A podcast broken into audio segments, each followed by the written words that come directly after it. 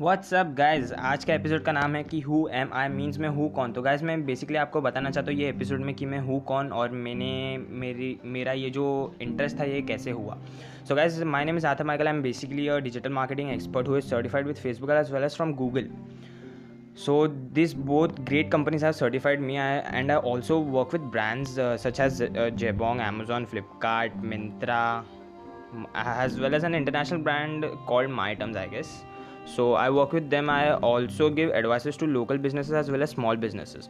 So guys this was a brief description about me. I started my journey in around 2019 or 2018 after my 10th and 11th start i guess. I don't remember. So after that i got interest in social media platforms such as instagram facebook uh, and linkedin.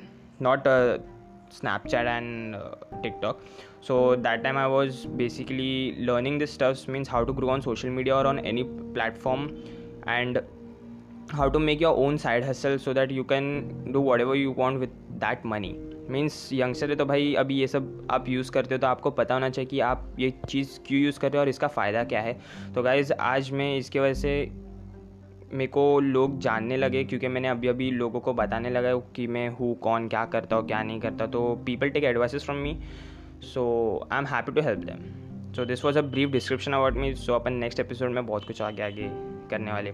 So guys if you don't follow me on Instagram so link in bio शायद से अगर इस पर link होगा तो link so follow me there my name is Mickey channel on Instagram as well as on TikTok as well as on Snapchat as well as on LinkedIn as well as on Facebook. So you can search me there. Thank you so much, guys.